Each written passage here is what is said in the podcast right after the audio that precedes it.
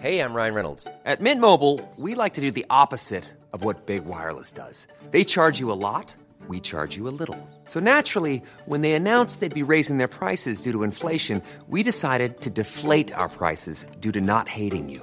That's right. We're cutting the price of Mint Unlimited from $30 a month to just $15 a month. Give it a try at mintmobile.com slash switch. $45 upfront for three months plus taxes and fees. Promo rate for new customers for limited time. Unlimited more than 40 gigabytes per month. Slows. Full terms at mintmobile.com. I'm Sandra, and I'm just the professional your small business was looking for. But you didn't hire me because you didn't use LinkedIn jobs. LinkedIn has professionals you can't find anywhere else, including those who aren't actively looking for a new job but might be open to the perfect role, like me. In a given month, over 70% of LinkedIn users don't visit other leading job sites. So if you're not looking on LinkedIn, you'll miss out on great candidates like Sandra. Start hiring professionals like a professional. Post your free job on linkedin.com/people today.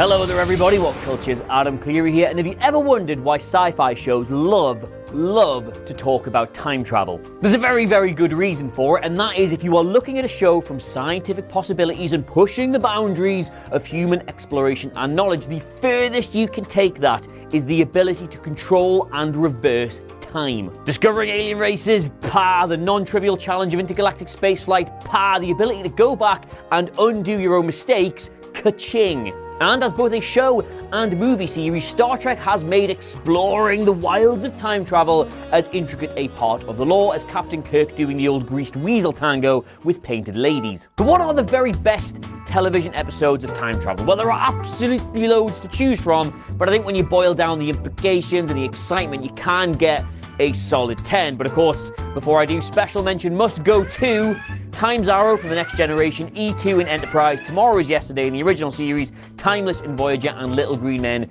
in DS9. They could very easily have been in this list, but they're not because my name is Adam Cleary, and these are the 10 greatest time travel episodes in Star Trek history.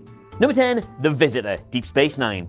Now, time travel episodes tend to boil down into two categories. You either get the funny ones, like in Little Green Men, or you get the really drama packed ones, like The Visitor. And in this one, you got possibly the most emotional gut wrench in Star Trek history. It sees Captain Sisko become trapped in time through really complicated sciencey reasons I'm not going to explain now, and appear to his son Jake, who assumes he is dead, throughout the rest of his life. Jake is haunted both physically by his father and emotionally by his inability to free him from this time prison and dedicates his entire life to the detriment of his own happiness to working out a way to fix it before finally realizing the only solution is to kill himself. It is a supremely well written episode. It explores grief, it explores trauma, it explores death. It's probably Jake Sisko's best ever episode in all of Deep Space Nine, and if you ain't seen it, you should. Number nine, Cause and Effect The Next Generation.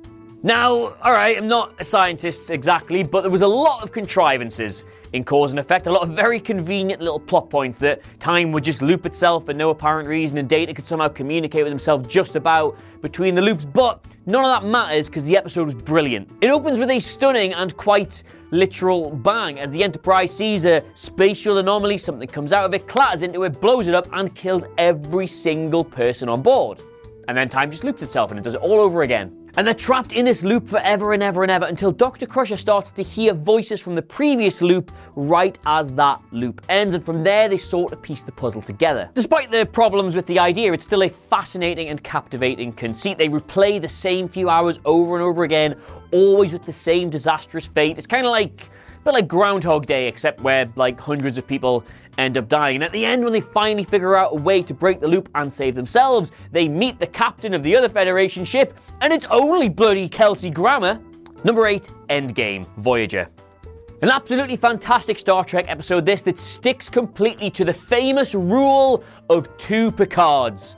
Except in this case, they're Janeways. Endgame was categorically the right way to end Star Trek Voyager. Captain Janeway from the future comes back to offer her younger self a way to escape the Delta Quadrant 16 years earlier using some slightly illicit stolen Borg technology. And the concept, the conflict that then creates, is one of the best things the show ever did. And the reason it works is it touches on the greatest concept in all of Star Trek Voyager that Janeway took it upon herself to make that decision in the first episode that stranded everybody on the other side of the galaxy and never questioned that decision. The only person who could cast doubt over it was herself, having lived all the consequences of it way into the future and deciding that no, that was wrong and coming back to fix it. And the way the episode twists and turns with Janeway refusing to compromise with literally herself from the future leads to this great internal conflict before they finally come to a solution where older Janeway sacrifices herself, saves the ship, destroys part of the Borg and the Borg Queen in the process, and they finally finally get home. Yes, it's a little bit contrived, of course, but is it the best series end for a Star Trek show ever? It's up there. Number seven, Time Squared, The Next Generation. What's the rule of two Picards that you just mentioned in that last episode before there, Adam, but I'd never really heard of before? Well, it's this. It's when there's two Picards. Yes, Time Squared was not only the next generation's first inevitable foray into time travel, it was also one of the show's best. Picard from the present finds Picard from six hours in the future who has escaped the destruction of the Enterprise when it got thrown into a vortex, and he is more annoyed that the guy didn't go down with his ship than he is that his entire crew and ship are dead and destroyed. Yeah, the entire episode has this crazy topsy-turvy feel to it, and when you think they're going to do one thing, they don't do that, and when they do do one thing, they don't actually think the other thing, and in the end, Picard kills Picard. And if you think that's a spoiler, I haven't told you which way around it is. And if nothing else, Time Squared opens with the Star Trek version of Come Dine With Me and the most awkward dinner party you're ever going to see in your life. There are millions, millions upon millions of different food combinations available in a replicator, and Commander Riker serves bad omelette as a main course. Bad omelette. Boo this man. Number six, Children of Time, Deep Space Nine. Now, I might be a little biased here because the Defiant was low key my favourite Star Trek ship ever, mostly because it just looks so un Star Trek and it was too powerful for its own good and it was never really supposed to be a ship, but then they all loved it and they kept it, and when it got blown up, they got, they got another one. So any episode that focuses on that gets a pass in my book, gets a big old pass. Children of Time is a fairly straightforward moral dilemma framed in a big scientific quandary, the kind of thing that sci fi loves to do whenever it gets the chance. Basically, the Defiant is pulled into this temporal vortex thing 200. years in the future where they discover the 200. year old colony that was founded by the descendants of the crashed Defiant when they were originally pulled through the thing and then crashed on the planet. It sort of makes sense. It's an emotionally harrowing episode, this one, because they discover that they have two ways they can leave, right? Either they can leave one way, which will wipe out 200. years of history on the colony, or they can leave another way, which will preserve the colony, but Major Kira will die. And she's like, well, there's 8,000 of you and only one of me, so okay, I guess I've got to die then. But Odo, who's of course survived those 200. years because he is a shapeshifter, he alters their flight plan. So he kills the entire colony to save Kira because even after 200. years, he still loves her. Now, I mean, that is a lovely gesture from Odo and all of that, but if my lover was getting me a gift, I think I'd want, like, I don't know, aftershave or like a little weekend away or something, not the deaths of 8,000 people on my conscience.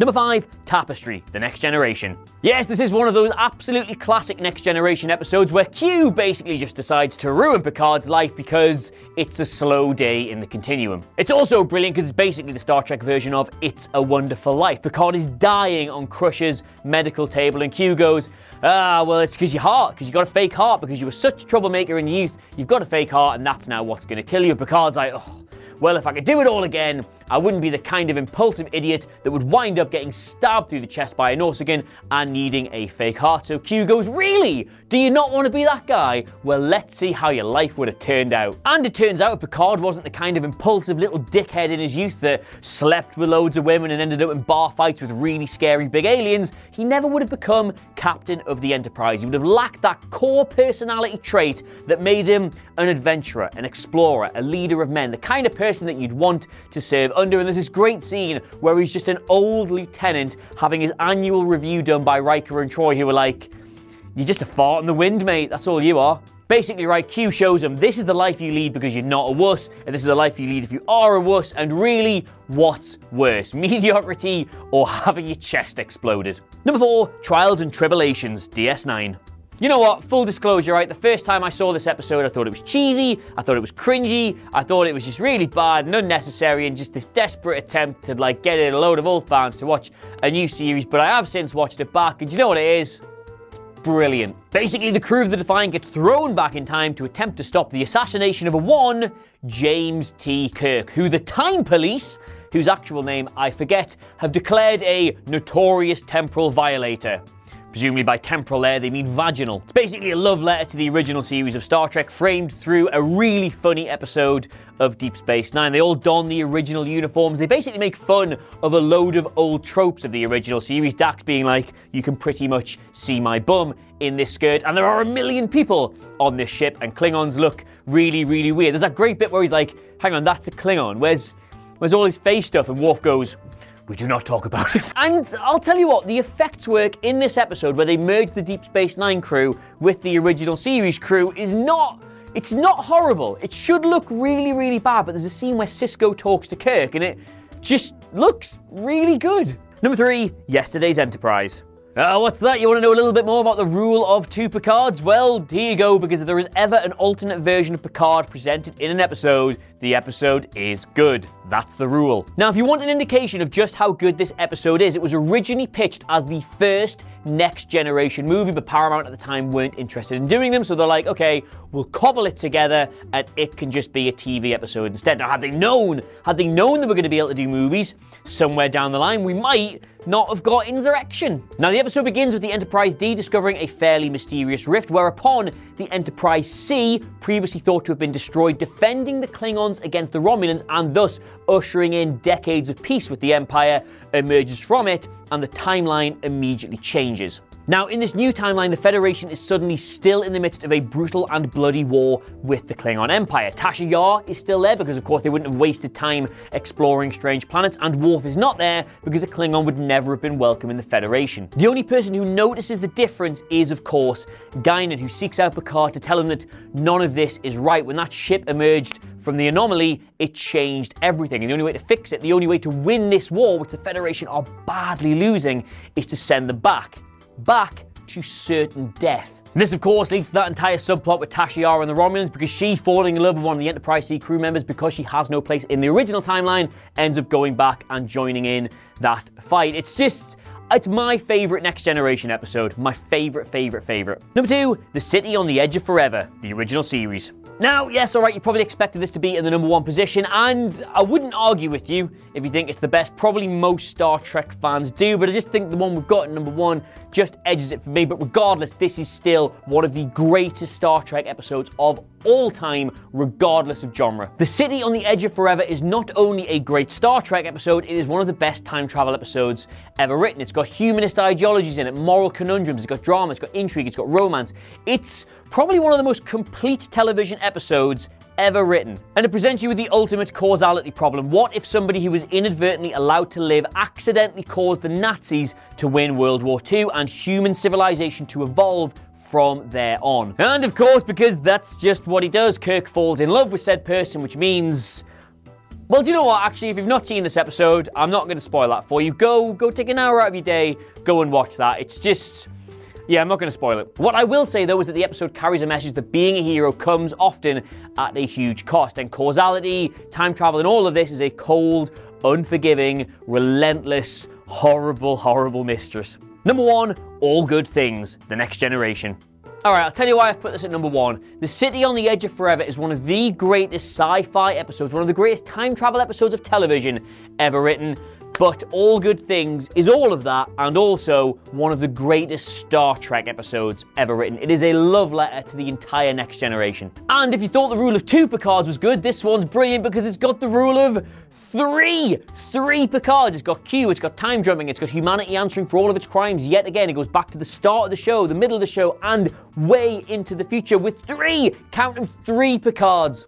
Basically, it's a multiple timeline episode with everything coalescing into one singular point in both space and time. You've got the original Enterprise from the Farpoint mission where Picard does not have the trust or the assurance of his crew. You've got the Enterprise from where it is in the present where everyone would absolutely die for him. And you've got the Enterprise from the future commanded by Admiral Riker where everybody absolutely hates him. Fundamentally, All Good Things shows you everything that is brilliant about Star Trek The Next Generation. The crew and how they interact together, them as a family, what it would look like if they were divided, Picard as a leader, Picard as a captain, and of course, three enterprises in which some of them may or may not blow up. And plus, do you know what it is? Jumping through time basically allowed the show to just flex on how good and well written it had been throughout its entire run. Like, it just shows off all the things it did so brilliantly well, calls back to old episodes, calls back old characters, and in the end, again, it's all about Q because he just, he just loves to mess with that man. Planning for your next trip? Elevate your travel style with Quince. Quince has all the jet setting essentials you'll want for your next getaway, like European linen, premium luggage options, buttery soft Italian leather bags, and so much more. And is all priced at 50 to 80% less than similar brands. Plus, Quince only works with factories that use safe and ethical manufacturing practices. Pack your bags with high-quality essentials you'll be wearing for vacations to come with Quince. Go to quince.com/pack for free shipping and 365-day returns. When you drive a vehicle so reliable it's backed by a 10-year, 100,000-mile limited warranty, you stop thinking about what you can't do and start doing what you never thought possible. Visit your local Kia dealer today to see what you're capable of in a vehicle that inspires confidence around every corner. Kia, movement that inspires. Call 800 333 4KIA for details. Always drive safely. Limited inventory available. Warranties include 10 year 100,000 mile powertrain and 5 year 60,000 mile basic. Warranties are limited. See retailer for details.